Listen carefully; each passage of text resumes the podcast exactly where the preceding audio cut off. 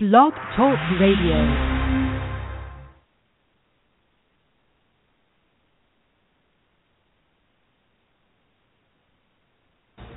In the long history of the world, only a few generations have been granted the role of defending freedom in its hour of maximum danger. I do not shrink from this responsibility. I welcome it.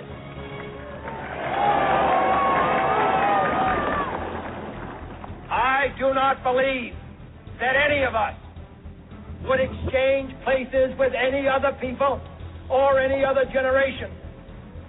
The energy, the faith, the devotion which we bring to this endeavor will light our country and all who serve it. And the glow from that fire can truly light the world. And so, my fellow Americans, ask not what your country can do for you, ask what you can do for your country.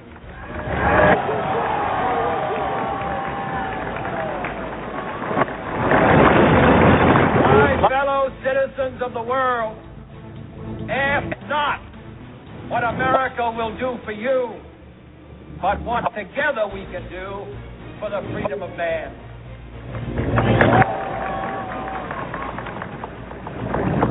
Finally, whether you are citizens of America or citizens of the world, ask of us here the same high standard of strength and sacrifice which we ask of you. With a good conscience, our only sure reward, with history the final judge of our deeds, let us go forth to lead the land we love, asking His blessing and His help, but knowing that here on earth, God's work must truly be our own. All of you who are here tonight, all who put so much heart and soul and work into this campaign, you can be the new majority. Who can lead this nation out of a long political darkness. Democrats, independents, and Republicans who are tired of the division and distraction that has clouded Washington, who know that we can disagree without being disagreeable, who understand who understand that if we mobilize our voices to challenge the money and influence that stood in our way and challenge ourselves to reach for something better. There is no problem we cannot solve. There is no destiny that we cannot fulfill.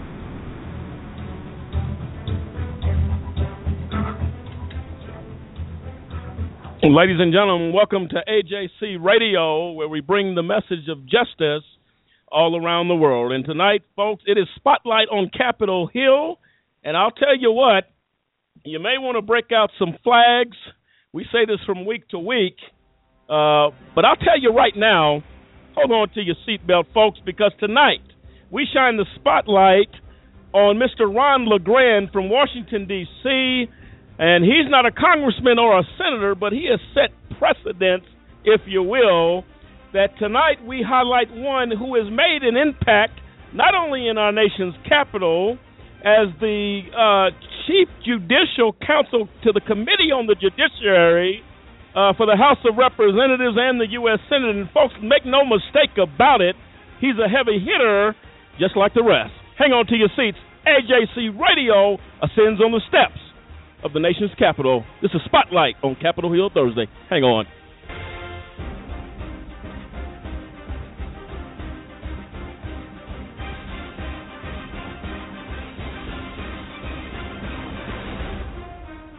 And there you have it, ladies and gentlemen. I hope you have your travel arrangements made because we are in, coming from our nation's capital, but we are in Colorado Springs. However, tonight we ascend on the steps of the Capitol and uh, on Capitol Hill, and with our members of Congress and people who are shaking up a nation.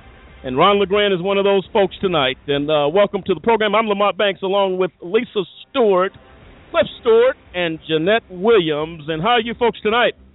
Good. How Doing you? good. Doing great, Lamont. All right, and uh, folks, uh, if we sound a little excited, Red Bull has nothing to do with it. Yes, it Five does. Hour Energy has nothing to do with it. But I'll tell you right now, Lisa, as we were saying before, Cliff, Jeanette, we have seen some huge responses from Spotlight on Capitol Hill. You know, when you're on the phone and, and working in a call center, I've done that years ago, and they used to say there were calls in queue. Well, we have members of Congress in queue that are in line to come on Spotlight on Capitol Hill. Lisa, this is getting more and more exciting every day, isn't it? Oh, it's getting up there. They, I mean, I never would have expected that kind of response.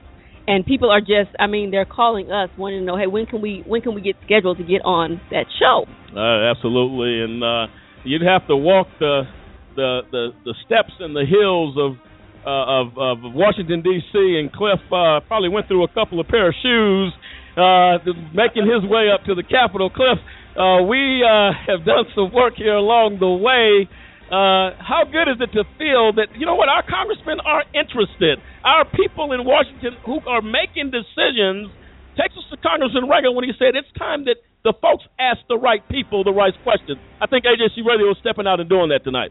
Absolutely. You know, the the uh, one uh, statement that is continued to be uh, spoken by the members of Congress as we interview them and talk to them is how much they appreciate that we are bringing the message to the to the masses, to the people that tells what Congress is about. Not just okay, here's something that happened bad in Congress. Here's some hot topics on Capitol Hill. But this is what Congress is doing. This is bringing the information, how they come to the conclusion on what laws should be made, and from the pers- the uh, basically the the position Sure. of, the, of the members of Congress that we're talking to is that this is appreciated by them. It really is. That uh, Just Cause Radio is uh, is basically doing this for them, and uh, we appreciate their time as well. Well, absolutely, and without question, uh, folks, you know, if you go outside this evening, it's not as hot as it's been. Uh, you may not need the air conditioning on not uh, too much longer. Uh, right now in New York City, 64 degrees. Los Angeles, always beautiful weather there, 82 degrees, mostly sunny. Colorado Springs, we're enjoying some balmy conditions at 72 degrees and partly cloudy. But I'll tell you what, no matter what the weather is outside, AJC Radio continues to heat up and the temperatures continue to rise as we take a look at America's best folks, we believe, who have the answer uh, of coming together, working together to bring about change. And that happens with the folks that take office. And you heard the clip at the beginning of the show with J.F. Kennedy saying, Don't ask what your country can do for you, but what you can do for your country. Jeanette, how important is that for people to have that mindset as we get ready to as whether you're an advocacy group, whether you're a congressman, whether you're just an American citizen sitting on the couch tonight enjoying the freedoms in which people have died for, how important is that? What can we do for our country? How important is that? we got to get involved. It's very important, Lamont, because as many say, you know, you can't complain about a system if you're not getting in there and doing your job, letting your voice be heard to be a part of it. So, very important. Good deal. And we said before on this program, if you went to English class 101 in eighth grade, seventh grade, there were two uh, pieces of thing you learned while you were in class. One of those were uh, what was a noun and what was a verb. Uh, a noun kind of just stood at the beginning, if I'm not correct, of a sentence. Is that correct? Is that correct, folks? Yes. Any English majors out there? Is that correct? I'm not one, but I think so. All right. So you have a noun and then you have a verb. What was the the verb meant? The verb is action. the action word. The verb is what's moving. Ladies and gentlemen of America, it is time that we as American people become verbs. And uh, Spotlight on Capitol Hill, we are t- recognizing verbs in our nation and folks that are doing something and not just standing still. We are advocates for justice. And until we get involved and begin to move, nothing's going to change. And that's something that's very, very important that we must pay attention to. So, uh, just a little bit of information. Lisa, read our disclaimer to our listeners, please. Okay, we just want to remind everyone that we are not attorneys and a just cause does not provide any legal advice. You'll want to contact your personal legal advisor for all of your legal needs.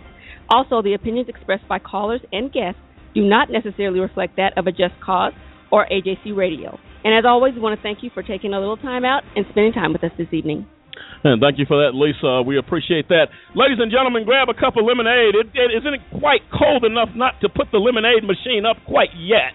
Go grab you some lemonade, perhaps some coffee, maybe a streusel, whatever fits your fancy as we get ready to take a trip to our nation's capital. This is Spotlight on Capitol Hill Thursday. We're coming right back at you. Hang in there.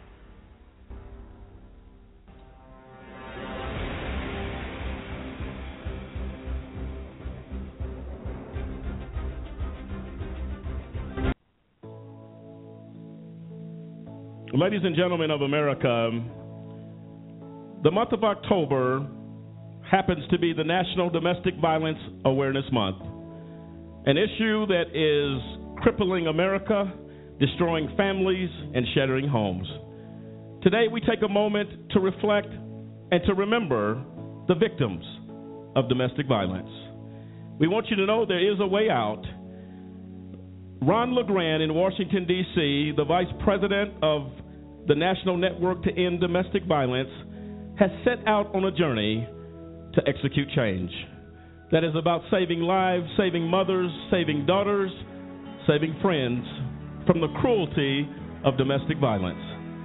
We ask that if you have any issues, please call the Domestic Violence Hotline at 1 800 799 7233 as we heal the wounds of domestic violence as a nation. AJC Radio takes a moment to remember the victims, and our fight will always continue.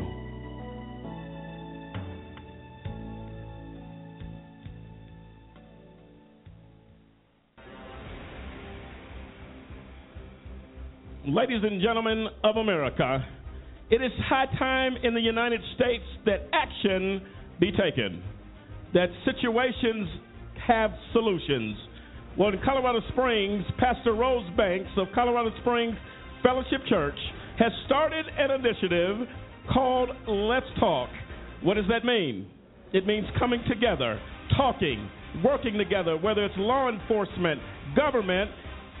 Change doesn't happen without talking. Colorado Springs Fellowship has started this initiative, and we have rave reviews. Ladies and gentlemen, every third Tuesday of every month, we will be sponsoring and honoring the Colorado Springs Fellowship Church as they set out to bring about change in the community. We will have notable speakers in the month of October Bernard Kerik, November, Ron LeGrand from Washington, D.C., legislator and lawyer for the Judicial Committee of the House of Representatives and the U.S. Senate. And if that's not enough for you, ladies and gentlemen, the new year holds great things. We'll leave it there, but I'll tell you right now, you don't want to miss all of the things that are coming to Let's Talk. And it's on its way. Let's Talk, Colorado Springs Fellowship, 451 Wind Chime Place in Colorado Springs, Colorado, hosted by Pastor Rose Banks as we bring the community together for change.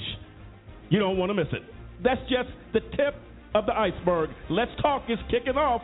You need to be a part of it. Call today at 719 597 8800 for more information. We'll see you there.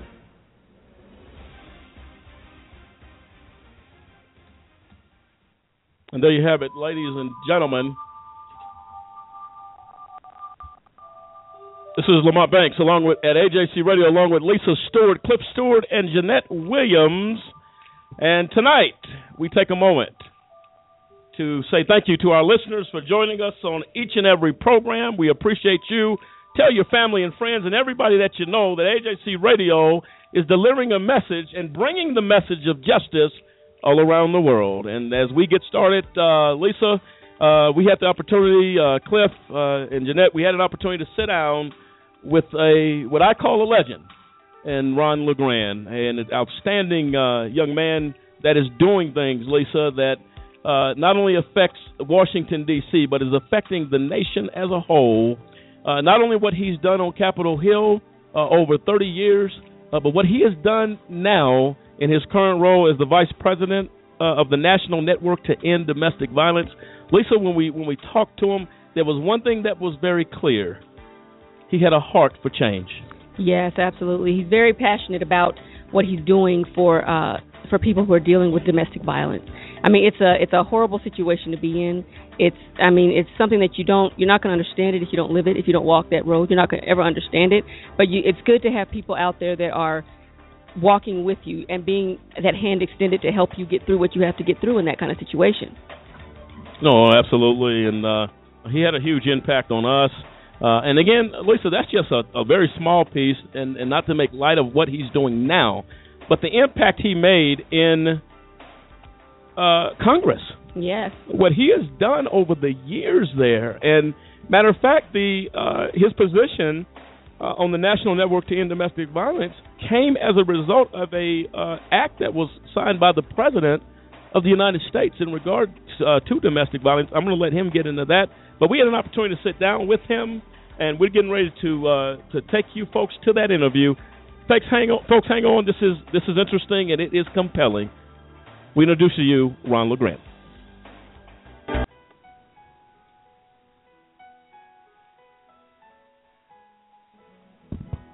Hello, Mr. LeGrand. How are you today? I'm doing well. How are you today? We're doing well, Ron, and uh, thank you so much. Uh, I'll address you as Mr. LeGrand for the purposes of this show.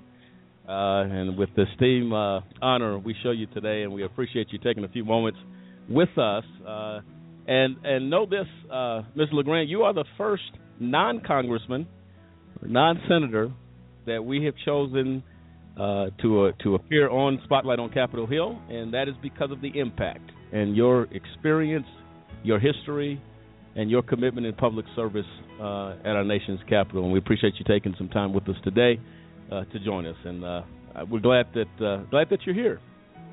Well, thank you so much for having me. And I, I, wasn't aware that I would be the first non-member of Congress to appear on your program. That is uh, uh, indeed an honor, uh, to say the least, uh, and, and, very humbling. I, I know of uh, some of the members uh, of Congress in both the House and the Senate whom you have had on your program, and people whom I am in very much in awe of and hold in very high esteem and I might add, uh, members uh, from both sides of, of, the political aisle. So thank you. Thank you for having me. Okay, and thank you, uh, Ms. LeGrand. First of all, we'd like to ask you a little bit about that. Uh, we are, as you know, uh, in a position in this country facing some, uh, and, and, before I go there, Ron, Lisa Stewart, Cliff Stewart, is also joining us in this interview. Say good morning, folks. Good morning, Mr. LeGrand. How are you? I am fine, Miss Stewart. How are you today? I'm doing great. And Ron, it's good, good to talk to you again. Uh, you know, we we appreciate you taking a little time out of your day to join us here on uh, Spotlight on Capitol Hill. Well, again, thank you so much. Okay, and and, and as we go forward, uh, Ms. LeGrand, we, as you know, uh, and we're going to get into, uh, and, and ladies and gentlemen of America, make no mistake about it, uh, Mr. LeGrand is involved with something that is very uh, touching and very serious on the radar, if you will, uh, of the American people uh, dealing with domestic violence. He currently serves as Vice President for Public Policy on the National Network to End Domestic Violence. And we're going to get into that, uh, Mr. LeGrand, a little bit later. but we're also going to go into what you have seen in Washington through your years of, of being there uh, we say we said before on Spotlight on Capitol Hill is that there's a negative reflection or negative perception, if you will, uh, that uh, that the media at times will give uh, congressmen and senators. You don't hear a lot of positive things in most cases. It's something that may be controversial, something that may be uh, yeah, and it's it's very short lived. It's not any long period of time to address anything that's positive for the most part.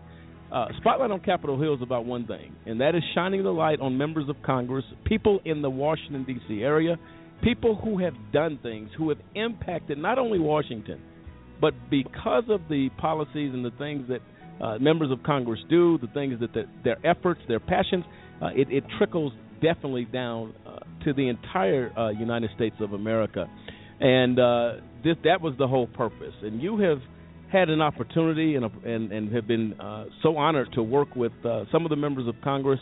And one point I'd like to point out, and I'd like you to share with our listeners in regards to the really uh, heart-driven concern of members of Congress that you witnessed personally, dealing with criminal justice reform, dealing with overcriminalization, dealing with uh, our prison population being what the, what it is, what would you say, from your experience, are the things that are really important to the members of Congress that you've had the opportunity to work with, and how really committed are they to bringing about change regarding uh, this this topic?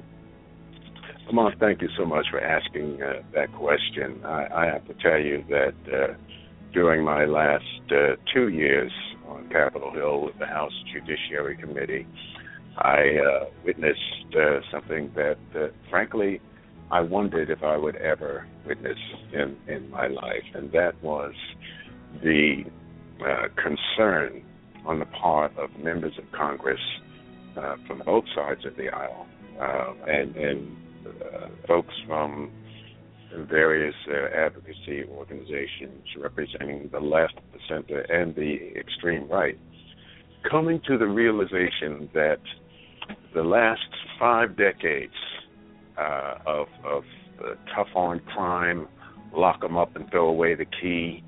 Uh, if you don't do the, if you can't do the crime, don't do the time. Uh, this sort of uh, hardened attitude toward uh, crime and, and the response to crime. Members are realizing that those last five decades really haven't achieved what they thought it would achieve. In, instead, what has happened is that we have ruined lives, we've ruined families and communities. We've um, we've also uh, had overcrowded prisons. You know, most of the people in the country don't realize that the United States leads the world in prison population. That is, we have more people incarcerated in this country than in uh, other countries that you would typically think of as being oppressive, Russia, uh, China, uh, you name it. We lead the world in that. And all of these people being locked up, it hasn't achieved what we wanted to achieve. All right? Um, and too many of the people who are locked up are first time nonviolent drug offenders. And so, what I've witnessed over the last two years in the House Judiciary Committee they formed the Overcriminalization Task Force because they realized the definition of insanity is doing the same thing and expecting a different outcome.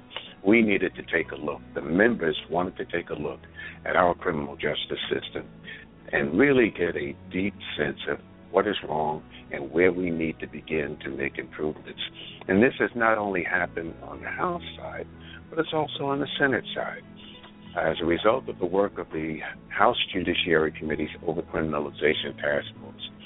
Um, earlier this year, Congressman Jim Sensenbrenner and Congressman Bobby Scott, Republican and Democrat respectively, introduced a bill called the Safe Justice Act, which calls for a number of reforms. And uh, more recently, on, on the Senate side, a group of uh, bipartisan group of senators led by Senate Judiciary Committee Chairman Chuck Grassley and this assistant Democratic leader Dick Durbin were among uh, the senators who introduced the Sentencing Reform and Corrections Act of 2015. Both pieces of legislation, Lamont, are intended to begin to address the five decades that I've referenced, begin to talk about sentencing reform, begin to talk about, you know, alternatives to incarceration, you know, to begin to relieve the the the emotional and social and financial stress that locking people up has caused us. Absolutely. And I got to tell you that uh, not only is this happening at the federal level, but it's also happening at the state level there is an initiative called the Justice Reinvestment Initiative, which is funded by the Department of Justice and uh, one of its private partners, I believe it's Pew Foundation. Approximately 30 states are involved in this, looking at alternatives to incarceration and understanding that the one size fits all approach doesn't work. And by that I mean someone commits an offense, you bring them into custody what we've done in the last five years is simply lock people up without bothering to determine whether there's an underlying issue. All right, and by underlying issue, I'm saying, is there a substance abuse problem? If there is, then that person needs to go to drug court and be, you know, uh, receive treatment. Right. Is there a mental illness problem? Is there post traumatic stress syndrome? All right. What we've done years and years is simply lock people up without bothering to ask that question. And because we don't ask that question, they're not diagnosed. Because they're not diagnosed, they're not treated. They spend years incarcerated, and then they're released, still not diagnosed, still untreated. And so what happens? They're going to reoffend because if there was an underlying issue, it was never treated. That's something that's encouraging to me. And I, I got to tell you, you know, there was a time that I only would have expected something like this to be supported by the more liberal side of Congress, largely Democrats. But now we're seeing folks left, right, and center on board working together. Did you hear me? Working together Yes. and and making, you know, introducing this legislation. And there are some differences between the two bills, and I'm sure there are going to be more bills. But what's encouraging to me is that people are moving in the right direction in terms of criminal justice reform. And at some point, folks are going to sit down with these these two, two more bills to come, and they're going to and they're going to hammer it out. They're going to go in conference. They're going to work it out. And I and am believing that that there will be some meaningful uh, legislation that will that uh, have the purpose of truly achieving some some reform in our criminal justice system. You know, we Absolutely. all have to ask ourselves, you know, where someone is accused of committing a crime, and maybe it's not a violation of criminal law. Maybe it's administrative. Maybe it's regulatory. Is that an offense that is deserving of incarceration, or should there be some other punishment? Maybe a fine, perhaps, perhaps a sniff time. All right, we have people who are doing time time for for regulatory offenses. Uh, when uh, you know, perhaps a fine would have been the more appropriate response.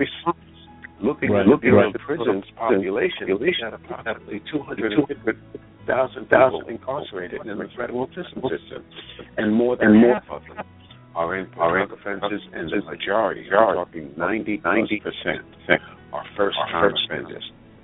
And then we have the issue of mandatory minimums.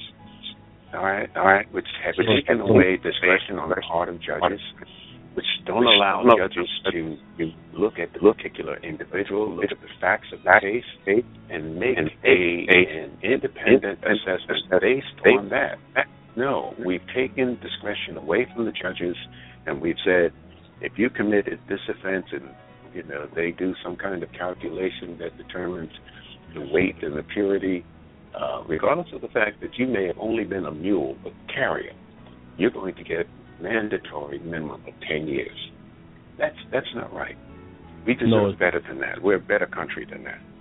No, absolutely. And I remember being in Washington. Uh, we had an opportunity to sit in on a couple of hearings, uh, and I believe it was Congressman uh, Bobby Scott, uh, if I'm not mistaken on that, uh, that uh, was actually doing the initiative for uh, uh, minimum uh, rec- uh, mandatory minimums. He was very outraged, if I remember him correctly, very upset uh, in regards Yes, to this type of. Uh, uh, uh, keeping people in prison and, and throwing them in there and not even thinking twice about doing it. And I think your point, uh, uh, Mr. LeGrand, is, is, is taken very, very seriously. Uh, that this is something that because it is such a hot topic, it is such an issue in this country uh, right now because people do not feel that true justice is occurring in America.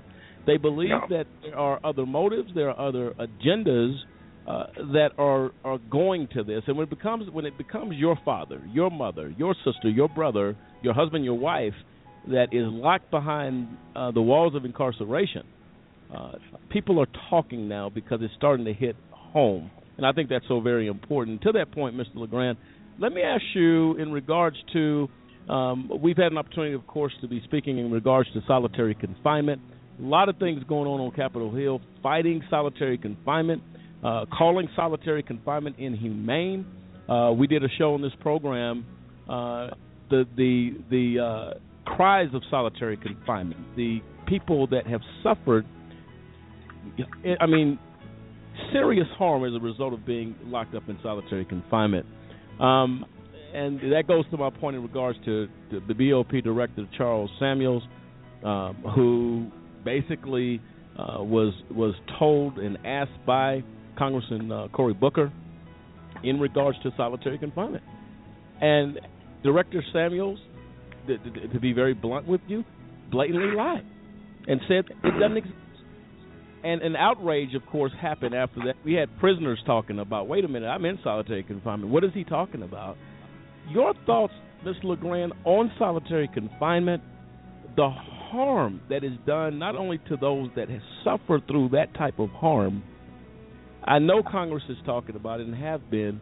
What are your thoughts on solitary confinement and how must we change that?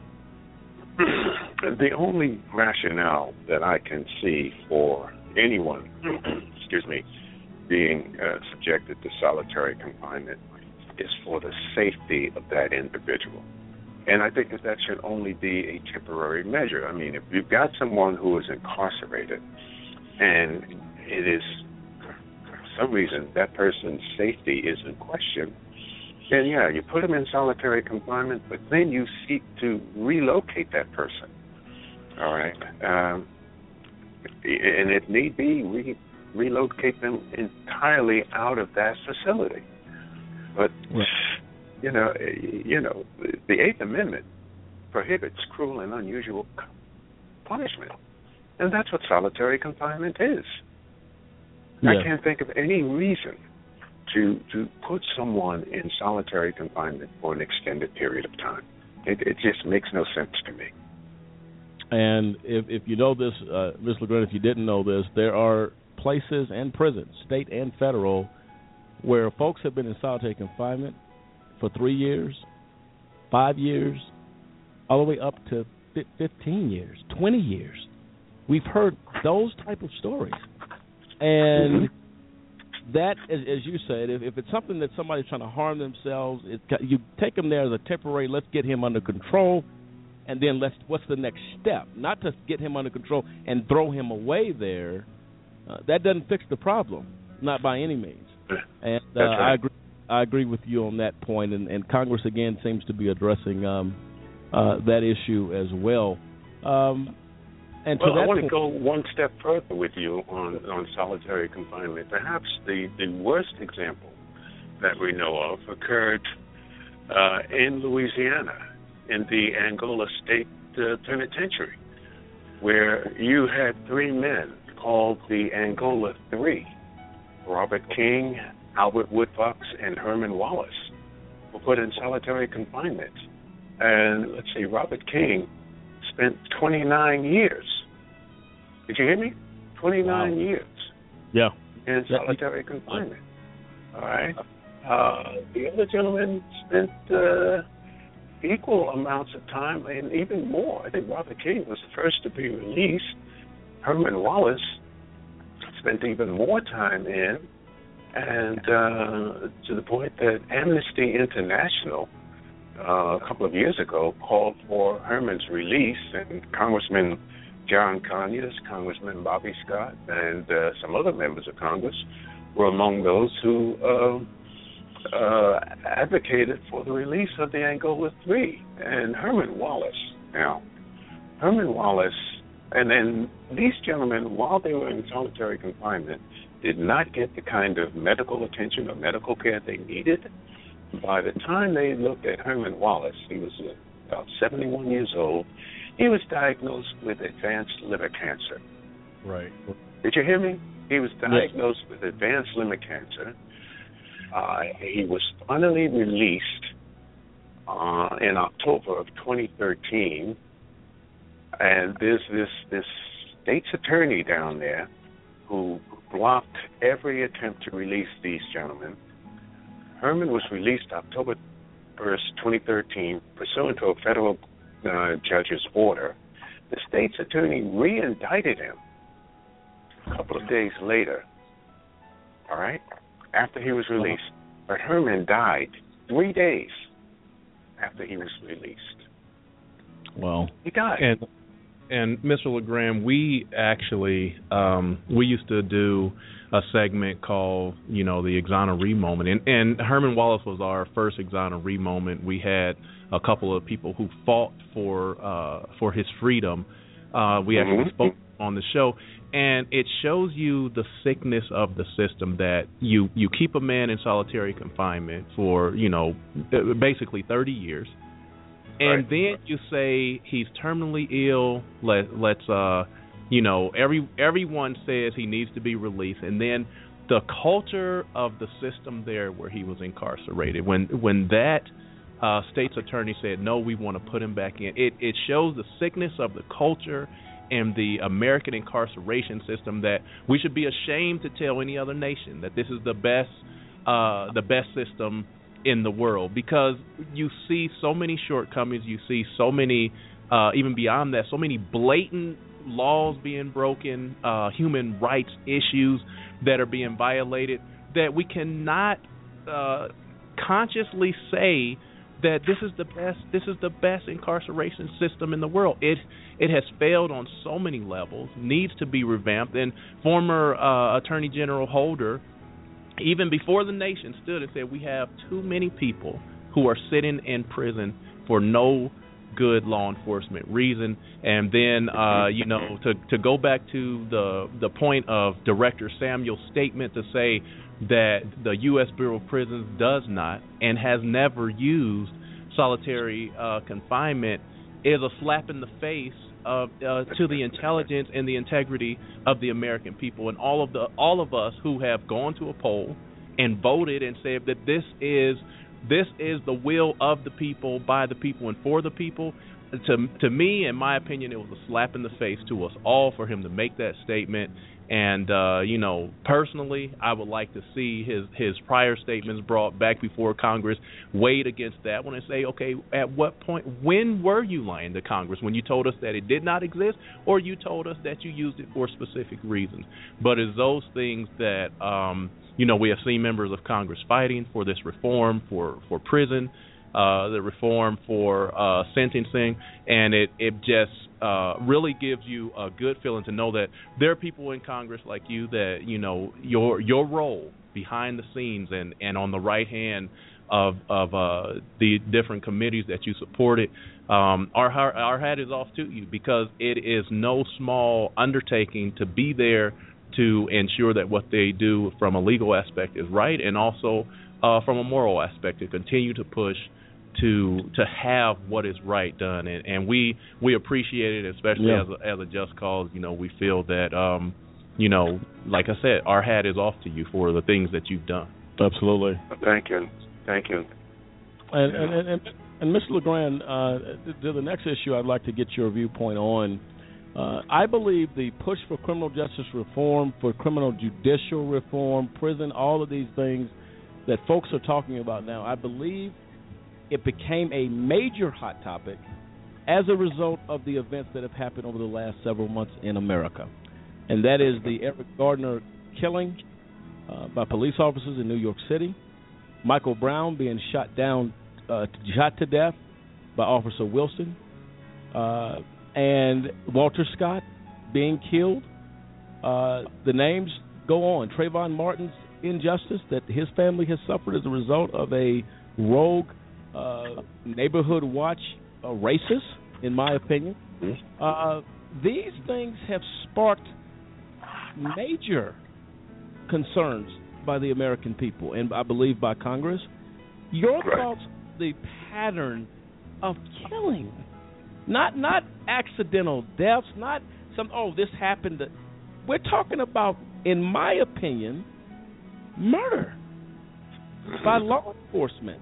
What are your thoughts on bringing the law enforcement back together with community and demanding change as this continues to be a trend of a, of of murder? This is a serial uh, of killings. What are your thoughts on that? There's, there's definitely got to be, and I, I think that the um, Department of Justice's study on uh, what happened in Ferguson is a good example of of law enforcement going unchecked and in Ferguson, it was more than just law enforcement. It was the the entire, uh, well, the majority of the, uh, the the folks who were put in place to to govern and lead that city. Um, you know, we had gotten away from uh, community policing. We had gotten away from uh, police developing a cooperative working relationship with members of the community that they are sworn to protect and, and serve. Um, and you know, I think we're moving uh, these these events that you you've cited have really outraged everybody, not just folks in the black community, but everybody, because anyone can say, you know, it can happen to me, it can happen to mine. And so I'm not going to just stand by and watch this happen to one segment of society, and one community. It can easily happen anywhere else. Um, I'm I'm I'm pleased to see young people being active. The the Black Lives Matter. Uh, when I look at what's going on, when I look at the rallies, I'm not just seeing black faces. I'm seeing a diversity of, of faces, and I think that that's what we need to to have in order to get the attention of our elected officials, of our civic leaders. Everybody's got to understand that they've got some skin in the game. That their lives could literally be at stake because all it takes is one poorly trained police officer, which is another issue. Sure. You know, I want to look at, you know, how are these police officers trained? We've seen some instances in which some of these police officers who were involved in these incidents, this isn't the first time. Or maybe they left another uh, police department because of, of uh, excessive force and violence, and they were able to get on to another. Where's the background investigation? Right. Where's the the the diligence in making sure that these people who will put on a uniform and carry a firearm really have the mental and emotional capacity and stability that's needed to interact and to you know work with people of, of diverse backgrounds. I, I'm, I'm curious as to what kind of training the officers who were involved in these incidents, what kind of training did they go through? I, yeah. I know that when I um, uh, became a special agent with the Drug Enforcement Administration back in the 70s, I went through very extensive background investigation. They interviewed everyone I had gone to school with, everyone, people I had grown up with, people who were my neighbors, to make sure that I was fit to carry the badge and wear a gun. And then put me through some very rigorous physical and mental training. Now, this is back in the 70s. I'm hopeful that the training's even more rigorous now, four decades later. No, absolutely, and I think uh, I think what your point, uh, Ms. LeGrand, is, is, is clear. This outrage is is trickling down, like you said. Every it, it, it's crossed racial lines when you see blatant murder, blatant Mm-hmm. death. And I think I, I made the statement before when it comes to police officers. You know, there was a time that I remember uh, uh, tasers Mm-hmm. uh, as an alternative to killing somebody. And they asked Officer Wilson where was his belt with his pepper spray and his taser. Oh, I didn't feel like putting it on that day. Mm-hmm. So you leave yourself nothing but one alternative if confronted with a conflict, and that is death. That is murder. Then that is, pre, in my opinion, premeditated murder. Which goes back again to the training, because if you're trained properly, you know that you don't go out of that precinct or, or whatever your office is without being fully equipped. I bet you they put on their bulletproof vests. No, I'm sure of that. I know they don't leave without their firearm. Oh, so I, Why not leave, take your taser or your pepper spray and your pepper spray? Yeah. And Because I now, now we've got the police worn body cameras, which I think is a good thing.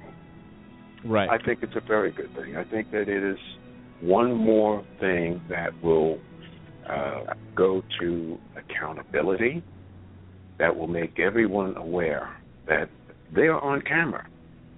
Now, this is new technology, and the policies are, are still being developed. I know that. All right. But what I've said to folks, uh, be involved in the conversation in your local with your local police department. Make your voice heard. All right, because there are a lot of issues, there are a lot of questions that need to be addressed with these body-worn cameras. But I think that they're good, and the Justice Department has made, I think it's somewhere in the area of twenty million dollars available to state and local police departments for the purchase of body cameras. No, and and yeah. So you know what? I know there was something. There was actually we found, uh, Ms. LeGrand, some states actually opposing and and and passing laws forbidding the implementation of body cameras. Which I, I can't I can't imagine why. It, and the only reason, the only thing I can think of that leads me to to believe is that the corruption has gone so high that a I say this all the time on this program that when culture is implemented, it is iron brass. It's very difficult to change it.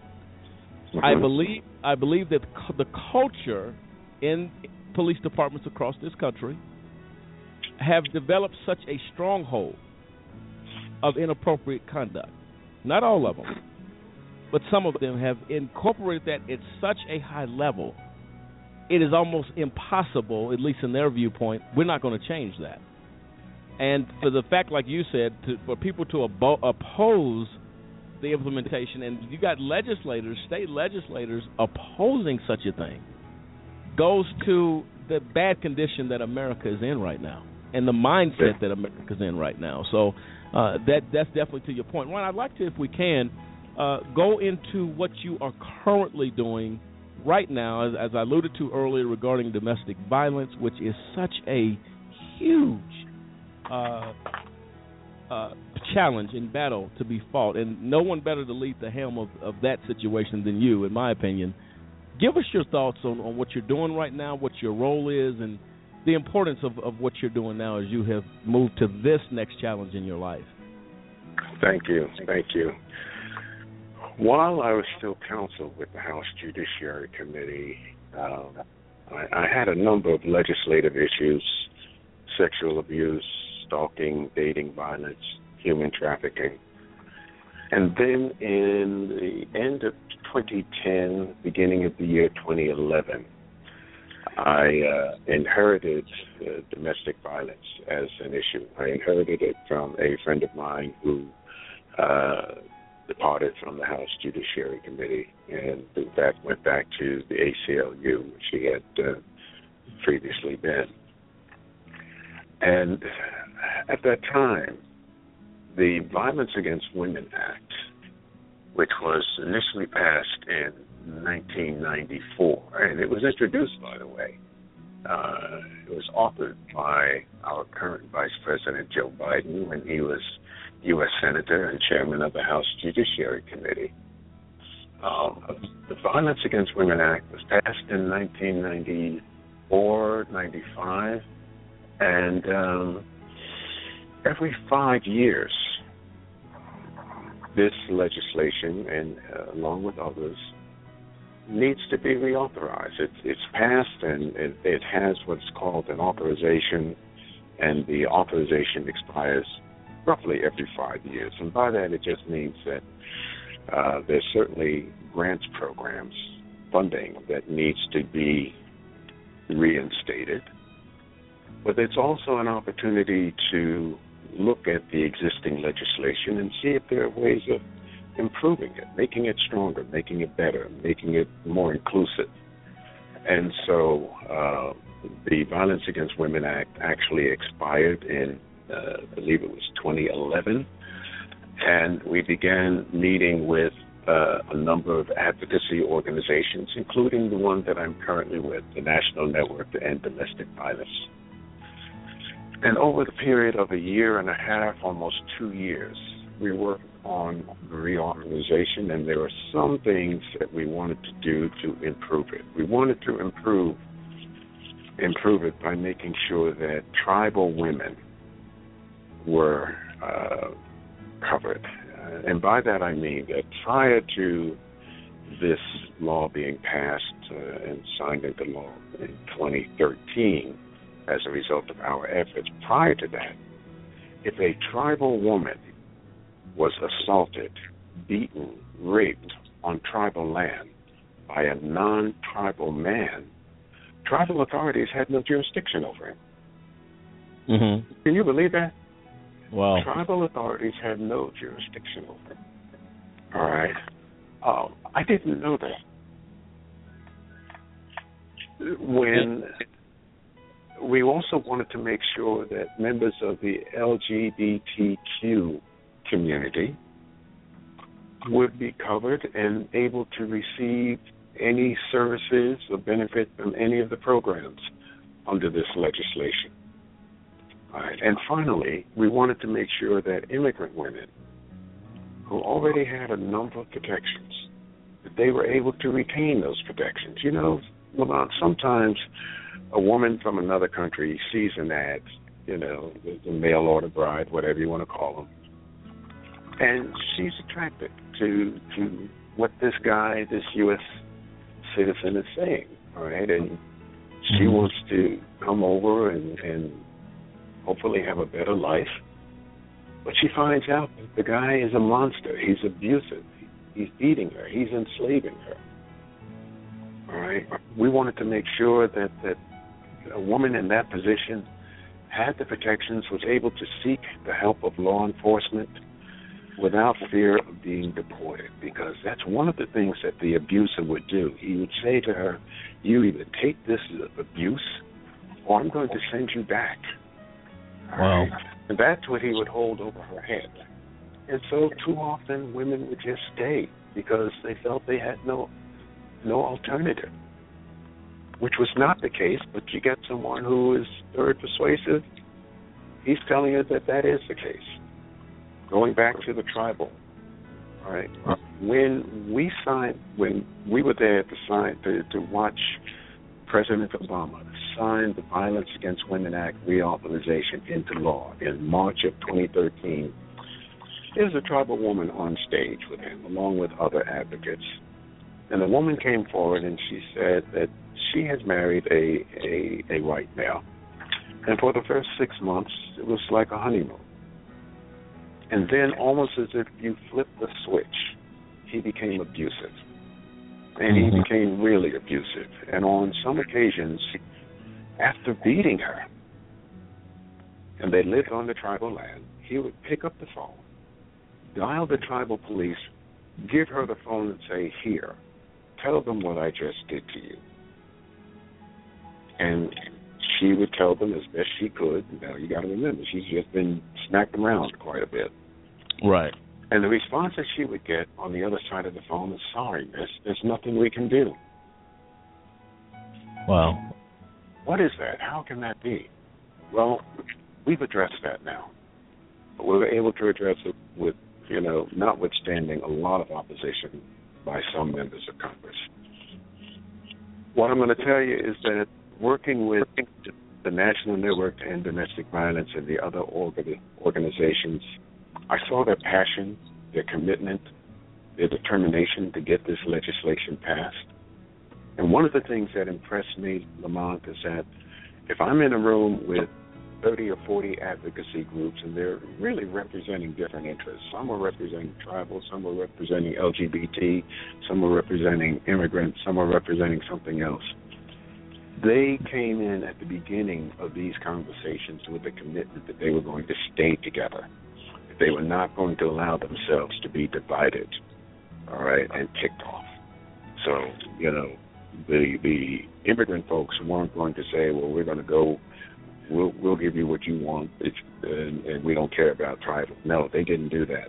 They all stayed together and they took it an all or nothing posture. All right, that Yeah. inspired me. It really did. And you know, the other thing that bothered me is that again in these meetings that I convened of the advocacy groups, too often I was the only guy in the room of 30, 40, 50 people. Oh wow. And that I couldn't understand why. It suggested that maybe some felt that domestic violence is a quote unquote woman's issue, which of course it is not. Right. But, you know, between just what I learned working on the legislation and wanting to be one of the men, and there are men who are working on this, wanting to be one of the guys who is saying this cannot happen. Real men don't beat women and children. Love should never hurt. That's why I came on to the National Network to End Domestic Violence. And I got to tell you, I started on May 1st, and I am thrilled to be here. I love it. I love the Well- work. I'm happy that I'm here.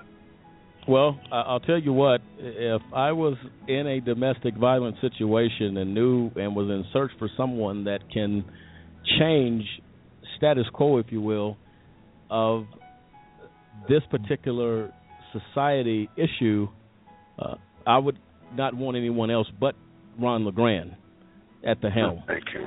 Of, you. uh, of, Thank you. uh, of doing that. I, I think that's wonderful. And uh, ladies and gentlemen of America, we're talking to Ron LeGrand, a champion, if you will, of justice, of human kindness, of human decency, of legislative um, levels of of importance. And, and and Ron LeGrand has shown that and continues in his work to make an impact again, not only of the Washington D.C. area, but this particular item. Uh, not only what he's already done, but when you're talking about domestic violence, believe me, I guarantee it is not limited to a state or a city. It goes to every state, every city, every county, every neighborhood. And tonight, a Just Cause uh, AJC Radio salutes Ron LeGrand. And Mr. LeGrand, uh, the last item that we will discuss that I think is of huge importance, um, and we, we, you and I have had the opportunity during our trips to Washington, Lisa and Cliff, and uh, we've had an opportunity to discuss, uh, of course, the IRP6, uh, which we've met, we've talked about them, the huge injustice that is that has happened to these men, and we fight for justice uh, for these men.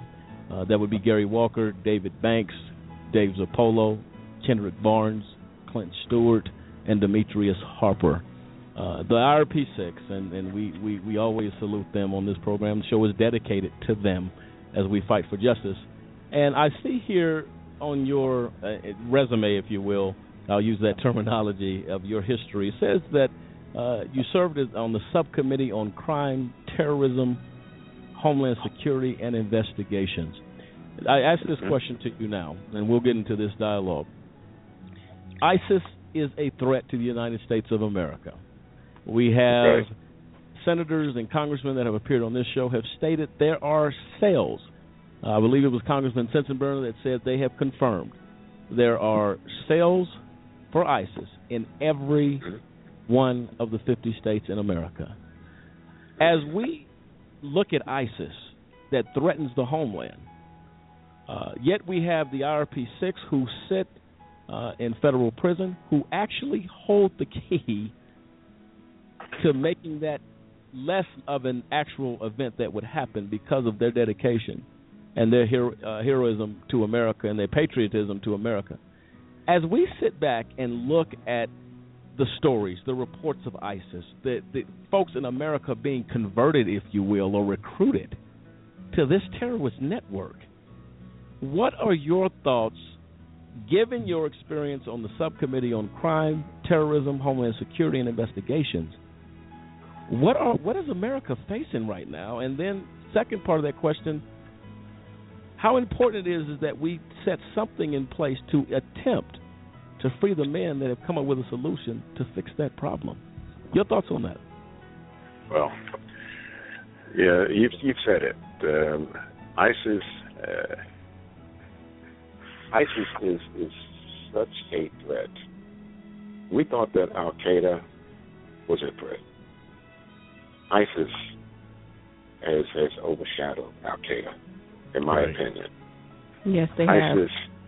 Has succeeded in in infiltrating our country in terms of infiltrating the minds of some of our citizens in ways that I never imagined possible. I, I, I heard something, a news item a week or so ago. It talked about the number of, of people recruited to join ISIS from other countries, and the number, as I recall, of, of U.S. citizens who have been recruited is uh, slightly less than 300, if I recall that number correctly. Um, it's amazing that people would would leave this country to go over there and and destroy the country that they were born in, destroy the country that that affords them rights and privileges that can't be found anywhere else. It, it, I'm baffled by it, frankly. Um, as far as the the IRP six, uh, Lamont, you and I have talked about this case, and, and as a former federal prosecutor, uh, I'm I'm really hurt. I'm really really disappointed at how this case was handled. First of Yes. all, this seems to me that, that if there was a case at all, it was a civil case. Right. If there was a case, if, and it's a big if, if there was a case at all, it was a civil case and should have been handled such, which again goes back to overcriminalization. You know, Right. It's it's it's the overcriminalization effort, both the House and the Senate. One of the things it is doing, and is intended to do, is to force our government, to force the Justice Department to look at cases and ask the question: Is there is this a civil or criminal cause of action? And Exactly. see that, you got to ask that question at the outset. Sure. right. I think former Attorney General Eric Holder had it right. He talked about being smart on crime. hmm He reached out to his federal prosecutors and told them, hey, look, you don't have to load up an indictment. You don't have to go for a grand slam. You know, be reasonable, be fair minded, understand what justice is about. We've lost that. Yeah. I got to tell you that, and I understand how it can happen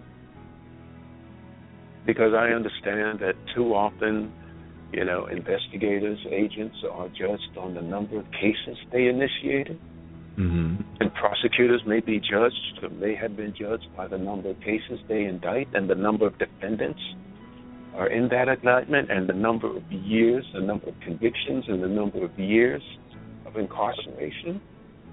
We got a whole mindset that needs to be changed. Right? And it's it's it's it's not going to happen overnight, unfortunately. But it needs to begin, and it needs to begin now. And it's really a time for the true leaders in this country to stand up, be seen, and be heard. Absolutely. To lead. That's what we need. Lamont, if I may, I want to I want to say a few more things about the National Network and domestic violence. Sure. Okay. Um, I haven't told you or our audience what NNEDV is, we represent the 56 state and territorial domestic violence coalitions. We're, uh, in many respects, the advocacy arm of the domestic violence coalitions here in the capital of the United States. We work with members of Congress to uh, on legislation such as the Violence Against Women Act, which I talked about recently. But we also do more than that. I mean, we're talking about domestic violence survivors. Very often, what keeps a, a victim in an abusive situation. And you know, there are often times where people hear about an abusive situation and they ask, why does she stay? Right. Or maybe she left but she went back. And they say, why did she go back? You got to understand that this is about control. And there are a number of ways in which that abuser can control someone, and one of them is financial. Mm-hmm. Okay. Oh, absolutely. One of them Yeah. is financial, and, and there's also housing. But what we do is working with our coalitions, we make sure that domestic violence survivors get the necessary training and information that they need in order to lead independent lives, independent lives free of abuse. And so we have a strong economic empowerment and financial literacy um, program for domestic uh, violence survivors. Um, we work on improving uh, media coverage of domestic violence cases, and we educate survivors and others about the state, the safe techno, uh, safe technology. You know, media and technology can be powerful tools. They can also be powerful weapons of abuse. And we work with domestic uh, abuse victims to make sure that if they're going to use the internet, for example, that they do so in ways that protect them, ways that are safe. I just wanted to, to share that with you, and if people want to know more about the, the National Network to End Domestic Violence, they can go online at nnedv.org. No, absolutely. Thank you for that. Thank No, you for no. that. No, no worries on that, Ron. That's very important. And uh, ladies and gentlemen, you may be in a domestic violence situation tonight across America. Uh, I would uh, recommend that you reach out uh, to the organization uh, that uh, Ron LeGrand has just stated. And Ron, what's that? How can they? What web, uh, email or websites can they go to to get further information or to reach out to your organization? The uh, website for NNEDV is nnedv.org.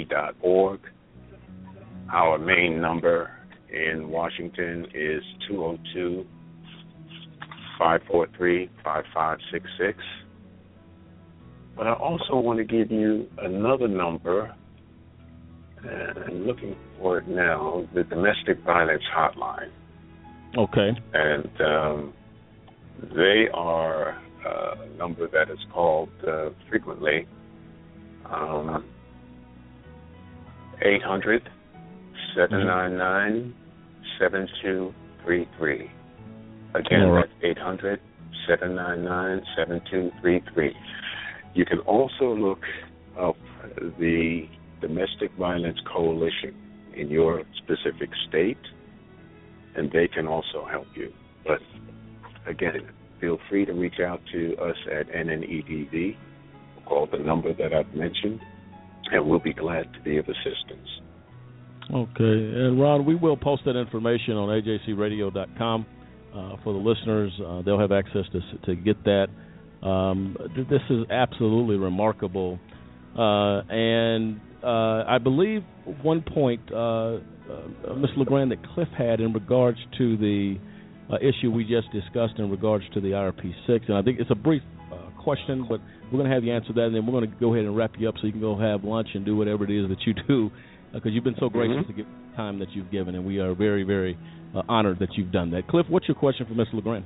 Well, if uh, I know you made the statement about, uh, you know, if this was if this was any case at all, that it would have been a civil matter, and just as a matter of information uh, for the listeners out there, that and and you as well, Mr. LeGrand, that the FBI actually sent a letter to one of the complainants in this case and said we that this is a civil issue and we suggest you take it up in a civil court. And the the part that gets me, you know, and I and I I uh I, I worked at IRP Solutions and um you know I was there when this software was being built. And the part that really gets me about that is that then the judge in the situation, this uh, Judge Christine Arguello in the Tenth Circuit, does not take this information that was that was sent by the FBI saying this is a civil matter, deal with it properly.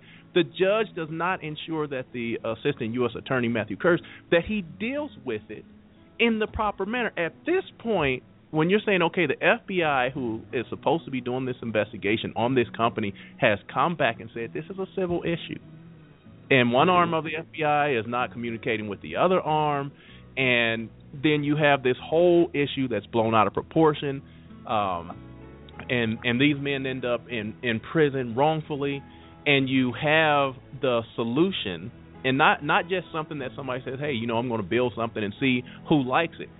This the the software that IRP Solutions built was built from requirements by Department of Homeland Security. I mean, everybody who's done any little bit of research, who's heard any uh, anything about the reasons that 9/11 was able to happen, the reason that the attack on our homeland was able to happen was because of the lack of communication by these federal law enforcement agencies. So the Department of Homeland Security was brought about to say, hey, you guys, everybody communicate, get one system, get a consolidated system that obviously is secure. I know, uh, you know, we don't want to just have a database that somebody can hack out there and get all of our law enforcement information, um, you know, out wherever in the world. But this is a secure, encapsulated system by all federal law enforcement the DHS said this is what we need, and when when it was brought to IRP Solutions and they they fit the bill and came back and did the customizations, and then to to um, have Homeland Security say, look, what you have looks good. We want to stand this software up. What will it take?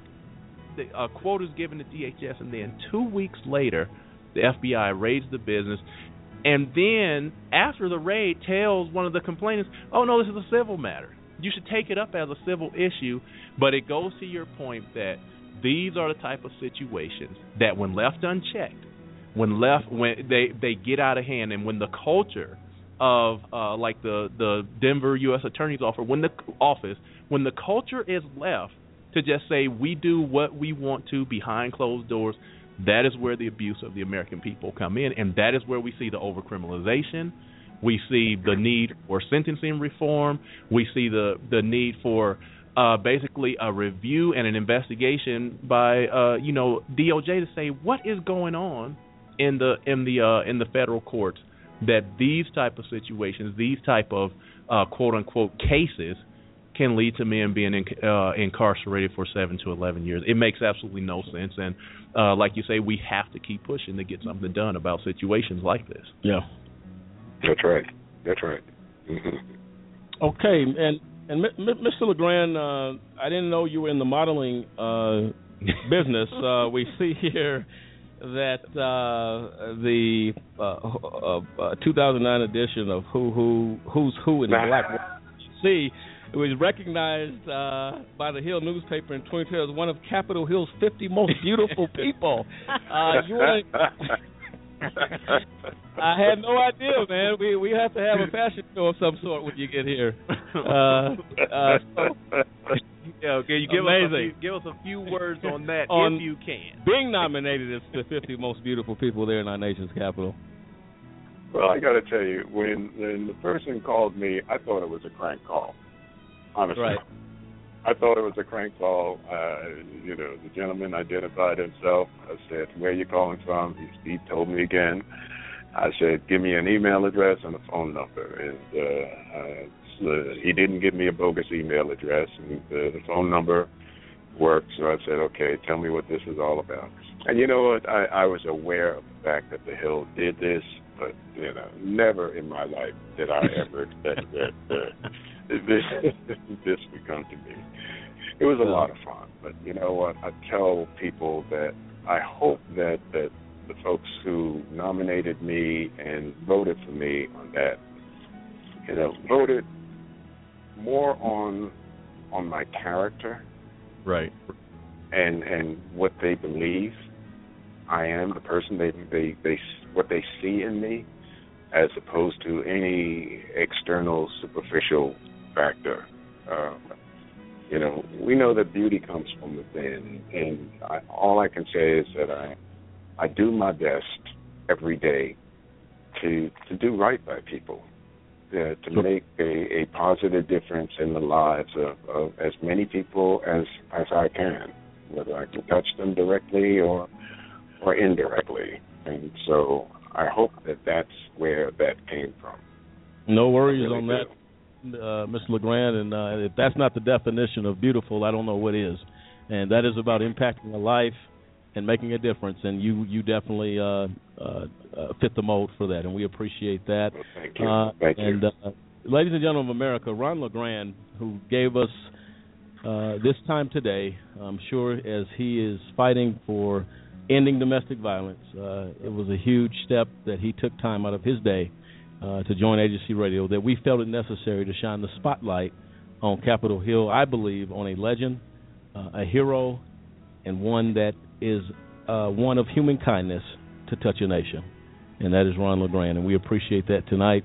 And uh, ladies and gentlemen of America, November, uh, in the month of November, uh, we have the honor and the privilege, not us personally, but we actually advocate for communities and community organizations that come out um, who are trying to bring communities together, and that would be Colorado Springs Fellowship Church. Uh, uh, Mr. Ron LeGrand will be joining uh, the, the Colorado Springs Fellowship Church for a Let's Talk uh, forum that is sponsored by Colorado Springs, Colorado Springs Fellowship Church and Pastor Rose Banks. And uh, Mr. LeGrand has uh, agreed uh, to the church to the to the uh, church for this community event to come out, and that is November Seventeenth. seventeenth. he will be here in Colorado Springs, Colorado, to grace us. Uh, and and uh, as we are again, uh, Just Cause is advocates for anything that is pushing things as far as justice, community, positive things. Uh, we were made aware that Colorado Springs Fellowship is doing that, and so we send a personal invitation. And Ron, to anybody there in Washington and surrounding areas, media people that you may know, uh, feel free to uh, invite them out uh, to take a trip to Colorado Springs because I believe it's well worth the trip wherever you come across this nation to meet such an extraordinary man as Ron LeGrand. And, and Mr. LeGrand, we thank you for that. Lamont, I thank you very much, and I look forward to, to joining you and Mom, everyone at uh, Colorado Springs. And let me add also, just so that people know, of October is uh, Domestic Violence Awareness Month. So uh, Okay. uh, just just be aware of that, and um, you know, if you get a chance, you know, look up the local domestic violence uh, coalition, and and maybe you can volunteer, maybe you can make a donation. Uh, there's so many people who are hurting and suffering out here, and any small act of kindness that you can do uh, the local community will be greatly appreciated. And and Ron, we'll go a step further than that. Uh, we will put together uh, a PSA that goes out to our listeners across the country um, uh, for the month, for the entire month of October on our show. Uh, we will have a designated statement made regarding Domestic Violence Month in recognition of this, and we will also refer them for uh, in regards to your organization and that you head that organization. We will we will honor that on every program uh, for the month of October as we as we honor uh, domestic violence uh, month. So uh, if that's that's our way of showing and giving back as well, and uh, we- we'll also put out the donations are available. So thank you so very much. And Thank you. God bless you. God bless all. Okay, take care, Mr. LeGrand. Take care. And there you have it, ladies and gentlemen. Uh, Ron LeGrand, uh, a champion on Capitol Hill, one uh, that has uh, and continues to make a difference.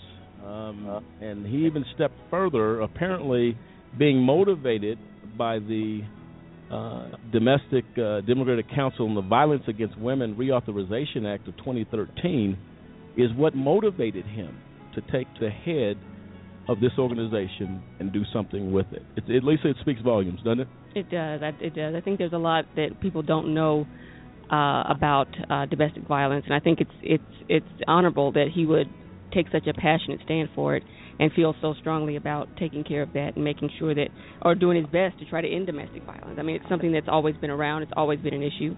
Uh, hasn't always been at the forefront. Always been fo- talked about, but it's something that's always been there. And it is it's an issue that has to be dealt with. People have to deal with it, and women need to know where to go. They need to have a place to go, know who to talk to, that's that's a difficult thing a lot of times, and it's nice to have something like that with someone like Mr. LeGrand he- heading it up, just taking taking charge of it, and uh, just who really cares about what happens to these people. Absolutely, and voted again. Uh, uh, you know, Capitol Hill's 50 most beautiful people. Uh, we sounded we sounded a little comical with that, but I think he said it goes to, and I think Cliff it speaks not only. I believe they vote him as a beautiful person because of what he does.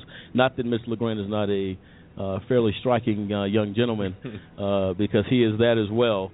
Uh, but I, as he said, he would hope that it would be because of what he does and how he Right. reaches out uh, in the human spirit to make a difference. And uh, I think that makes a big, big difference. Father of six sons, uh, Ron LeGrand is a devoted community activist and an avid member of several community-based uh, and fraternal organizations. Um, and and Miss LeGrand holds a bachelor's degree in, in uh, from Boston College, uh, and he is the father of six sons. Uh, so he is aware of the importance of, change and what needs to happen in a place we call America. Right. His his uh, Juris Doctorate is also from uh, from Boston College as well. Uh, you know, that's where his uh, his alma mater and uh, his teaching to get him to Capitol Hill to be able to be the counsel for so many of those committees there that he he dedicated 30 years of his life. Wow. I mean, that's a that's a long time, and he he isn't finished yet. Uh, like you said, he's he's the public uh, policy president for the National Network to End Domestic Violence, uh, uh, championing that cause, and uh, you can only commend him for it. Oh, that's it, ladies and gentlemen. That's the that's the whole heart of Mr. Ron LeGrand, and we've just touched briefly on it. But tonight we take a moment and shine the light on a legend and a humanitarian that is impacting America. We shine the light on Ron LeGrand making a difference across this nation. We'll be right back.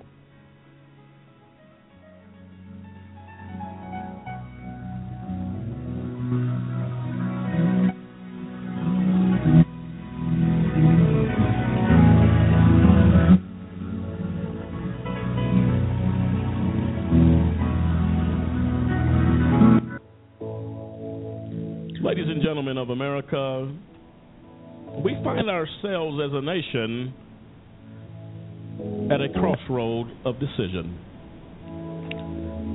The decision that must be made in America is a very important one of many.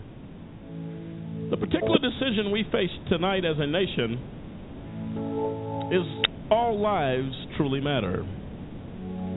There has been a overall rise in the death and unexplained death of men, women, and children behind prison walls in our country.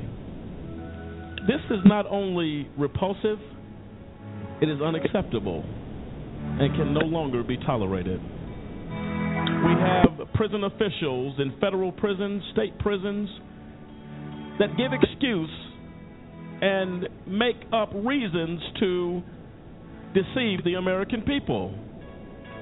Do you have a brother, a sister, a mother, a father, a friend, a child behind prison walls in America today? If you do, please be very careful to hear what I'm about to say. The suicide rate in our prisons has quadrupled over the years.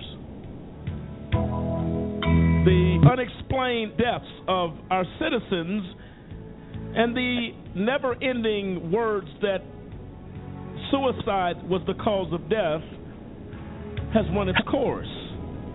Our latest victim of such deception is Michael Anderson from the Colorado uh, Federal Prison ADX camp in Cañon City, Colorado.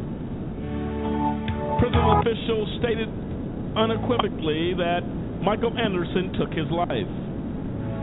But according to the family, there were bruises and unexplained cuts on the face and the mouth of Michael Anderson.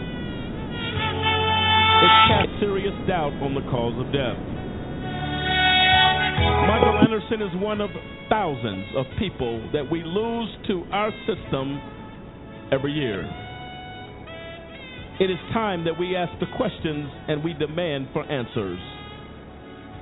We plead to the President of the United States of America, President Barack Obama. We send a plea out to the Department of Justice, Attorney General Loretta Lynch. We send a plea to every member of Congress, the House, the Senate, Republican, and Democrat to say, not on my watch will lives continue to be lost. America, it is time that we stand up. As we look for a better tomorrow for our children, our children's children, these young men and women who occupy prison cells in America may have made a bad choice, may have made a bad decision, but if I remember correctly, that doesn't mean a death sentence is necessary. What are we going to do? If you have questions today or you know of loved ones that are questionably dying behind the wall and you have suffered this injustice and you are looking for answers and someone to reach out, please contact the Just Cause today at 1 855 529 4252, extension 710. It is high time in America that our lives and the lives of our children and of our incarcerated mean something. Let's do the right thing.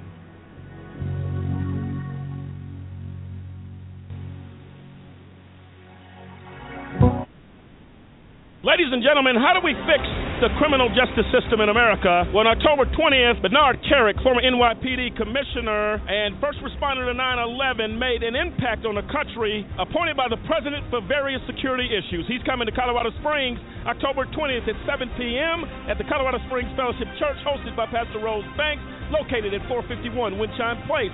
Call today, 719 597 8800. We'll see you there. Bernard Kerik is coming here.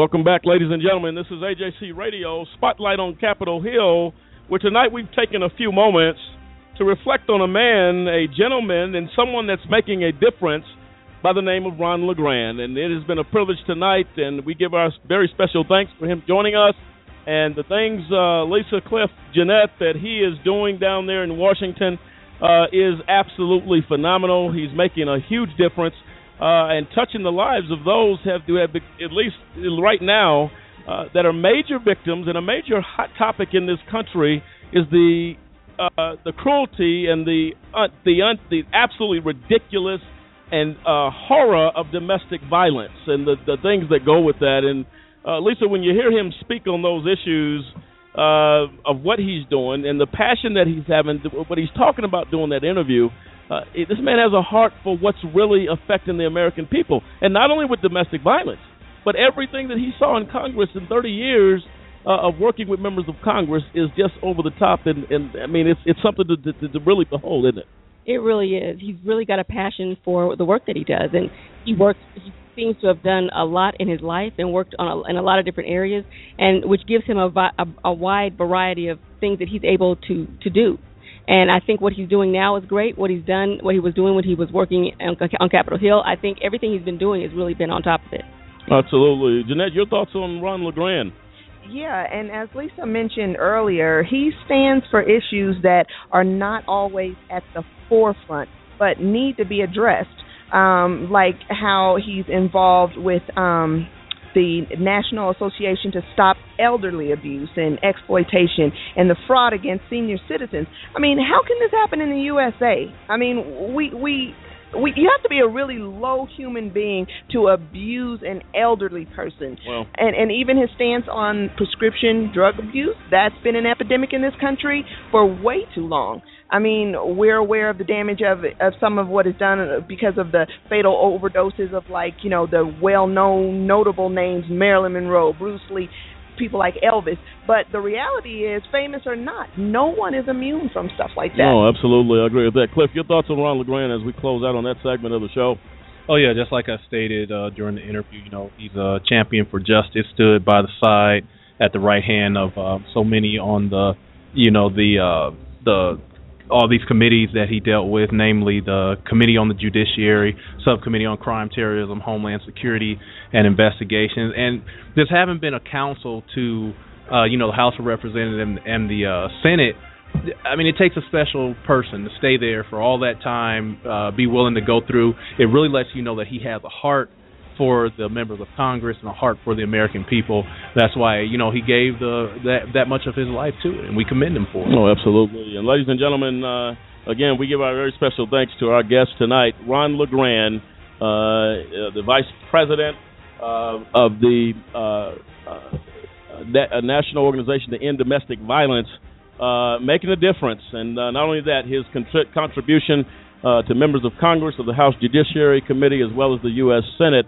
Uh, his resume goes on and on and on, but I'll tell you what, uh, everything on there is uh, abs- absolutely must be respected, and we, we definitely honor Ron LeGrand tonight on this special edition of Spotlight on Capitol Hill Ron LeGrand. Thanks for joining us tonight. Ladies and gentlemen, when we come back uh, on the other side of this break, what you didn't know about the IRP6 story.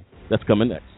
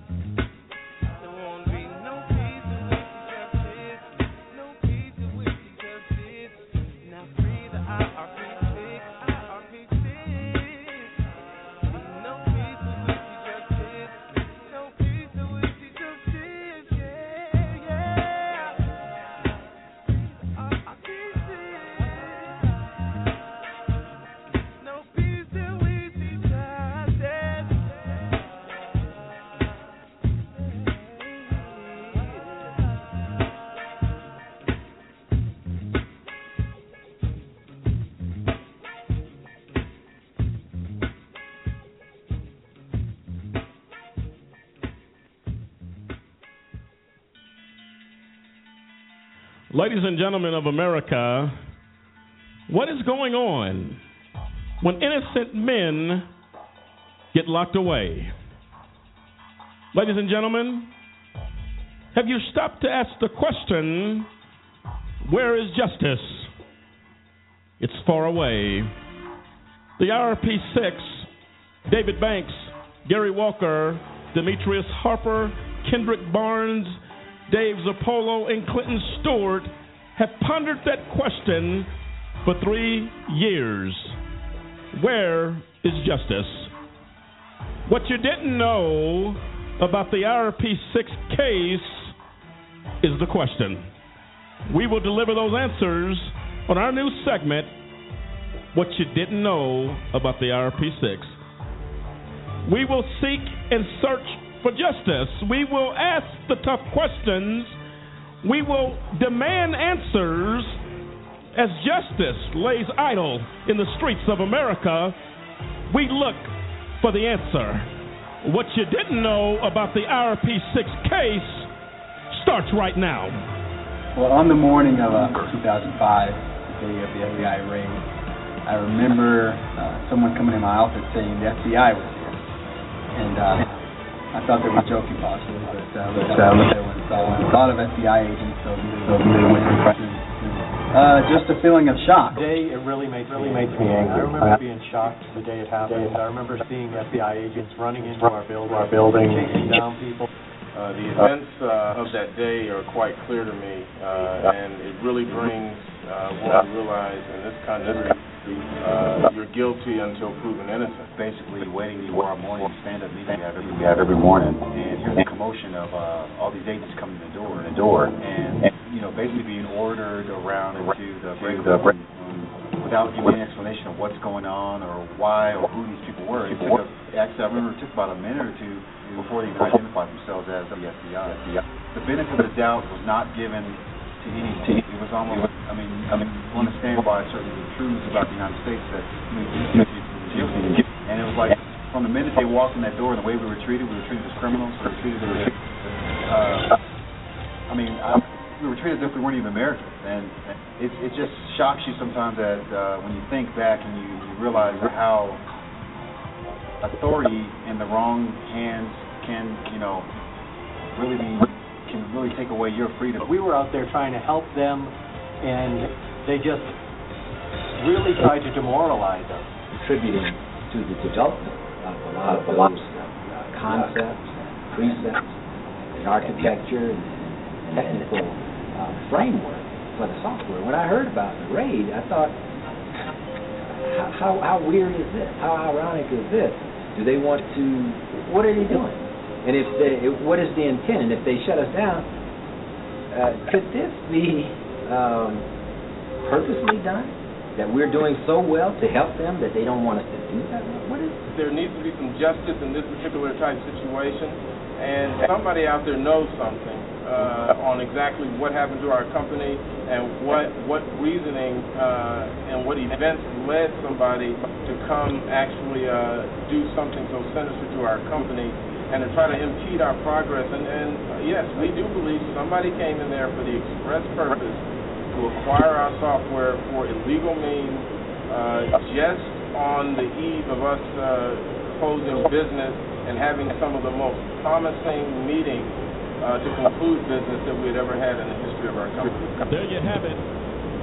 Tough questions in need for answers. Lady Justice has gone missing. Where is she? The IRP6 and countless thousands are seeking her out. What you didn't know about the IRP6 story to be continued.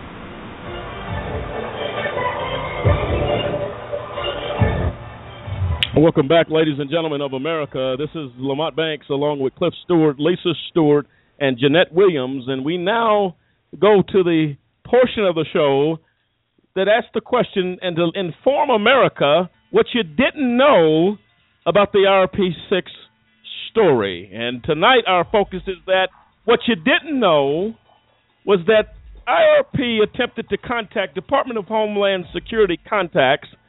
IRP was told that DHS had been informed that the IRP was subject of an investigation, and what you didn't know, they were told not to do business with the IRP 6. And Cliff, if I'm not mistaken on that point, this was what we call blackballing these men. Absolutely. I mean, blackballing, interference with commerce. There's so many different, um, you know, for lack of a better term, so many different accolades that you give that type of activity. I mean, you as a federal prosecutor, as the FBI cannot interfere with Congress. That is not a part of your uh, job description. Absolutely. The FBI is supposed to do investigations. If they're going to do interviews, they can ask, "Hey, we're here to ask you some questions about your interaction with this company." But for IRP Solutions to be told by, uh, you know, by the program manager at DHS that we were in very close uh, working contact with. He was the one delivering the the um, requirements for the customizations on the CILC software. For him to come back and say, you know what, I have to stop talking to IRP Solutions because the FBI, basically a sister federal uh, agency, has told me not to talk to you, not to have any dealings with you because they're doing an investigation. And you, the FBI has always, since its inception, used intimidation and fear uh, against the American Sure. people. That is how they get their results. So to go to another, to go to a company and say, "Don't do business with this company," they're in a, they're an investigation, and the FBI has told you not to. And then to have the prosecutor, Matthew Kirsch, to go to uh, Philadelphia P- PD and the uh, Office of the Inspector General in Philadelphia, and to be asked by them, "Hey, you know, uh, we're about to do business with this company, IRP Solutions. Uh, we, there's an investigation.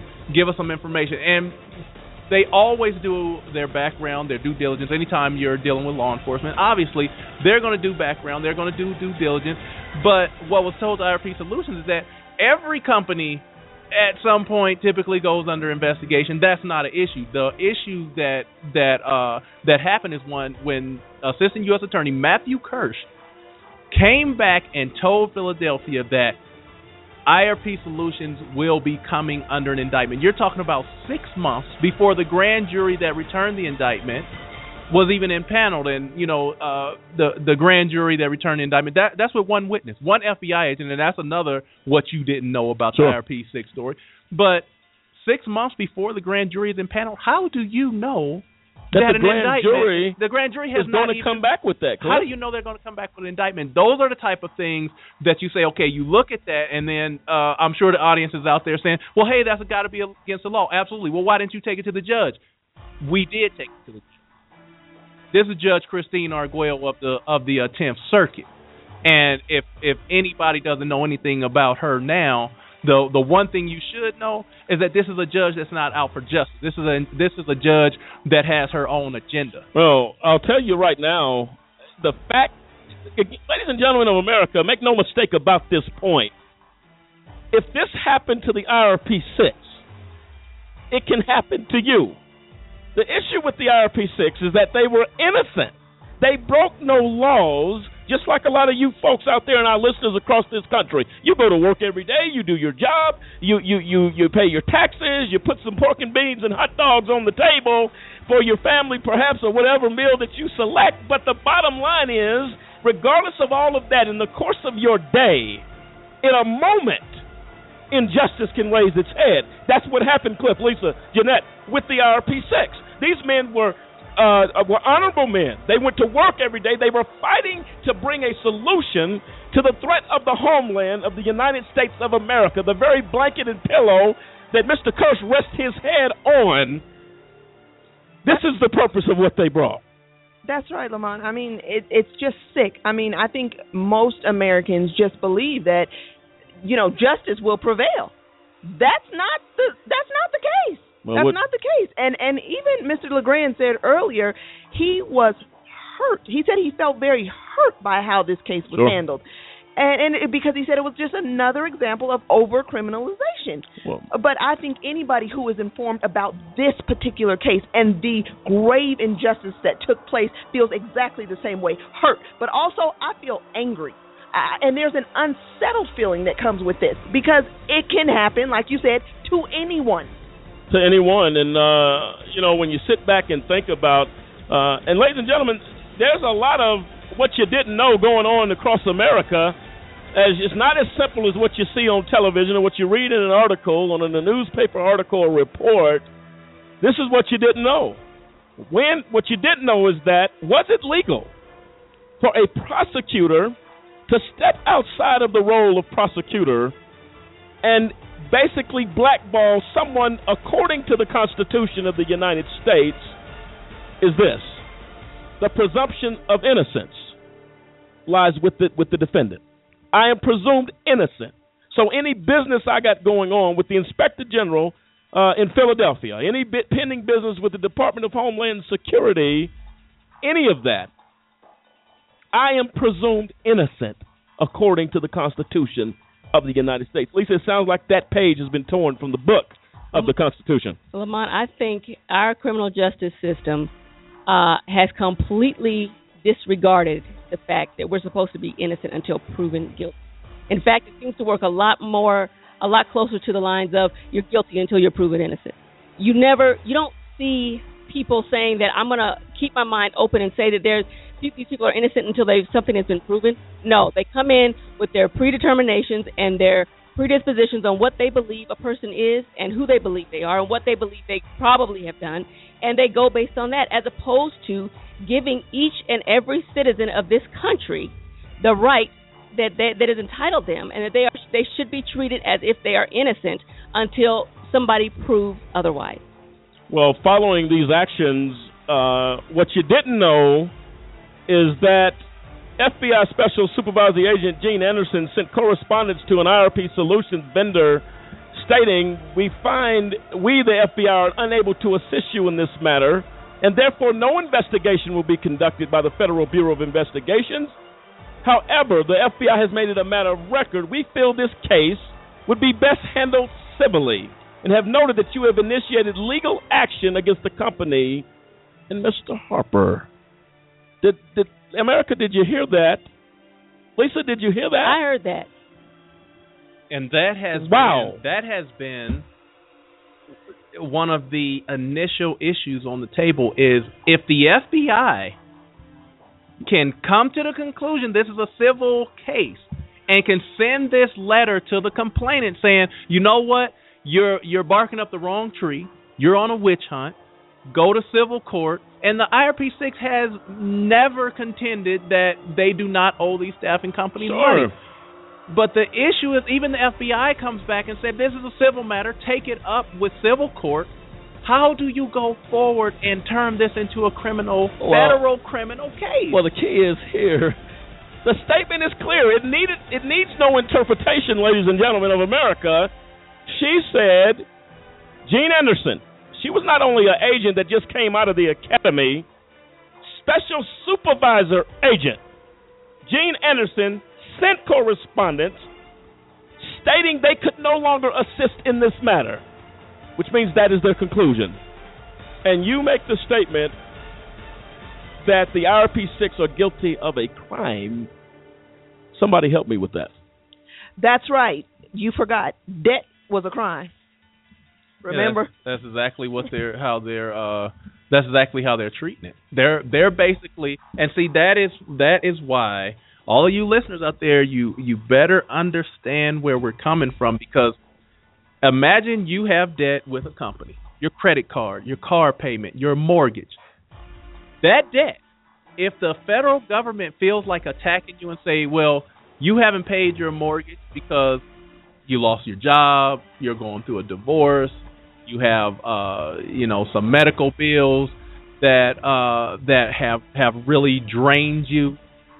The federal government can come and say you never had an intention to pay those bills when you made that bill. Therefore they are contending that that is fraud and you can be prosecuted by it. So if you think that the IRP 6 case does not apply to you that it does not pertain to you that the federal government cannot come after you you better think again because this case has set precedents that debt can be criminalized. They can now come back and say, well, there's a case in the 10th Circuit uh, against the company that we dub as the IRP, IRP6, and we prosecuted them and convicted them. So now we want to convict everybody who has debt. That is what this case does. That's why you better get out there, you better vote, you better fight, and make sure that the laws are clear and that the ones that should not be passed do not get passed. That's right. No, absolutely, ladies and gentlemen. And uh, again, this is what you didn't know, and we've only covered a page or two. This question and this statement is just the beginning. As we try to, Cliff, as we said earlier, we ask the tough questions. We're finding in the early going of this is that the questions are not that tough, and the answers are not that difficult to understand.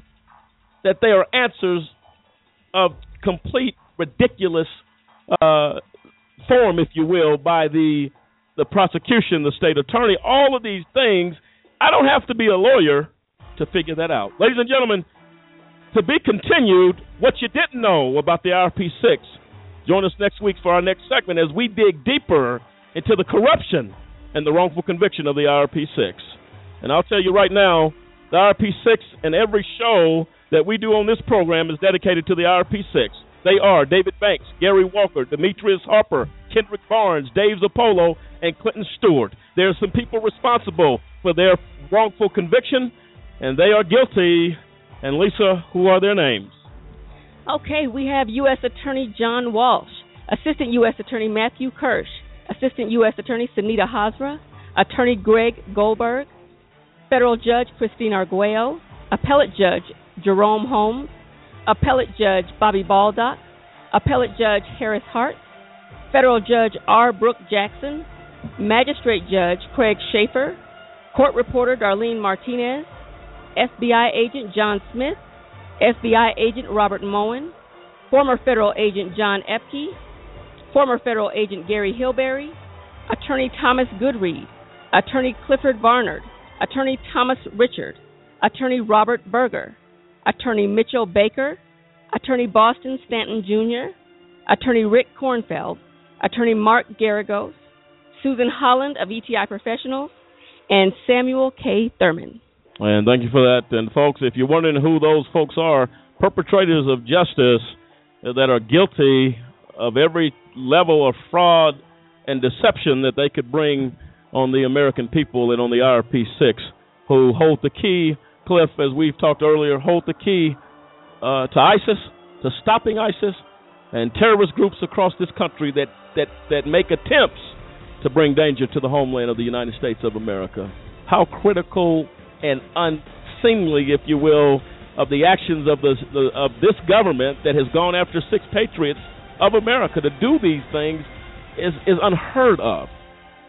That's right. It, it absolutely leaves you, uh, you know, just stupefied that something like this could happen. You you wouldn't think that something like this could happen in America. Just like in the uh, in the earlier clip where we heard Ken Barnes of the IRP6 saying that you think that your government is going to Sure. abide by its laws, that you're innocent until proven guilty, that your uh you know that your your process, the the the rights that you have, that they're going to be upheld until it comes after you, and then you realize everything that I had was a fallacy. That I've I've been I've been looking through, you know, a dark glass all this time at the American government, and that's why we're here Wow. to, to ensure that the listeners, you know, as many of the American people that we can possibly reach, that they understand that the, your your government can come after you For unless no- you stop and- and- and for no reason. for nothing, for no reason. And uh, Cliff, you know my story, wrongfully convicted here in this state.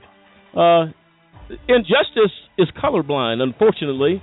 It doesn't say anything. It will get anyone, anyone. It'll get a mother. It'll take a mother from their children, and it'll take a grandmother from her home and knitting and doing whatever she's doing, and it'll take children out of the arms of parents. This is the cancer of injustice. And unless we get involved and say, well, that doesn't involve me, I'm not too concerned about that, it's high time that you get concerned. Because this is not the only, make no mistake about it, Lisa, the IRP 6 is not the only one that have been railroaded by the system of this country and this judicial system that has gone awry. Absolutely not. And anyone who sits by, stands by and says, "Well, uh, it's not, it's never happened to me," wait long enough. Well, you, you Give it some time. and you heard what Gary said, Lisa. He said that he thought it was a joke. Okay. He's looking outside the window at his out of his office as he continues to work and plan and and work hard as all six of them did to bring this software to the point that to protect the nation. Ladies and gentlemen, are you hearing me? Developing software to keep you, your children, who are in bed tonight for another day at school tomorrow, to keep America and our children safe. And America says, we'd like to give you a thank you card. What size cell would you like?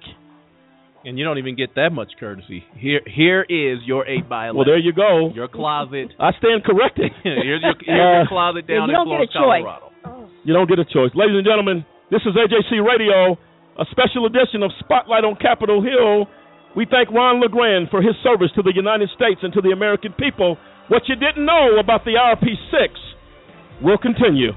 Have a good night, ladies and gentlemen. And Cliff, before we go there, Cliff, thank the folks who are responsible for this program. Yes, we want to say thank you to everyone in the chat rooms, on the phones. Sorry we didn't have time. We see some of you are in queue, don't have time to take those calls tonight. We're wrapping up. Call in next time. Uh, we will get to you. Also, I want to say thank you to our production crew, Captain Kyle and Dustin Jackson of K&D Productions, helping out Il Skiller's Girl and the Honeycomb Kids. Also, we want to say thank you to the research team. They give us accurate and up-to-date information so we can pass that on to you. And to the truth, we know you're out there. We appreciate it. All right, folks. Good night. Uh, like us on Facebook. Follow us on Twitter. We'll see you next time here on AJC Radio. I'm Lamont Banks for Lisa Stewart, Cliff Stewart, Jeanette Williams. Have a good night. Good night. Good night. Ladies and gentlemen of America, what is going on when innocent men get locked away? Ladies and gentlemen, have you stopped to ask the question where is justice? It's far away. The IRP6, David Banks, Gary Walker, Demetrius Harper, Kendrick Barnes, Dave Zirpolo, and Clinton Stewart have pondered that question for three years. Where is justice? What you didn't know about the IRP 6 case is the question. We will deliver those answers on our new segment, What You Didn't Know About the IRP 6. We will seek and search for justice. We will ask the tough questions. We will demand answers as justice lays idle in the streets of America. We look for the answer. What you didn't know about the IRP 6 case starts right now. Well, on the morning of uh, 2005, the day of the FBI raid, I remember uh, someone coming in my office saying the FBI was and uh, I thought they were joking possibly, but uh, looked out the window and saw a of FBI agents, so so immediately went to the front entrance and uh, just a feeling of shock. Today, it really makes me angry. I remember being shocked the day it happened. I remember seeing FBI agents running into our building, our building, chasing down people. Uh, the events uh, of that day are quite clear to me, uh, and it really brings uh, one to realize in this country uh, you're guilty until proven innocent. Basically, waiting for our morning stand-up meeting we have every, we have every morning, and the commotion of uh, all these agents coming to the door, the door, and you know, basically being ordered around into the break room um, without giving an explanation of what's going on or why or who these people were. It took a, actually, I remember it took about a minute or two before they even identified themselves as the FBI. The benefit of the doubt was not given to any. It was almost. I mean, I mean, you understand by certain truths about the United States that you guilty, guilty, and it was like from the minute they walked in that door the way we were treated, we were treated as criminals. We were treated as.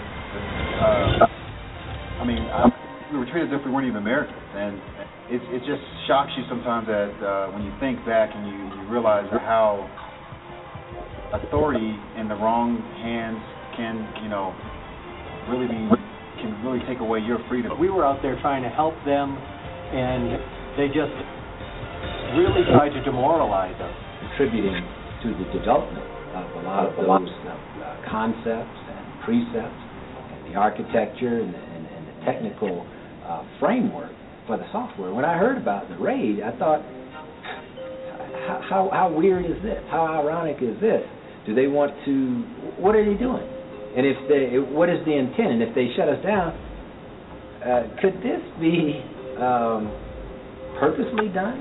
That we're doing so well to help them that they don't want us to do that? What is? There needs to be some justice in this particular type situation, and somebody out there knows something uh, on exactly what happened to our company and what what reasoning uh, and what events led somebody to come actually uh, do something so sinister to our company and to try to impede our progress. And, and uh, yes, we do believe somebody came in there for the express purpose to acquire our software for illegal means uh, just on the eve of us uh, closing business and having some of the most promising meetings uh, to conclude business that we had ever had in the history of our company. There you have it.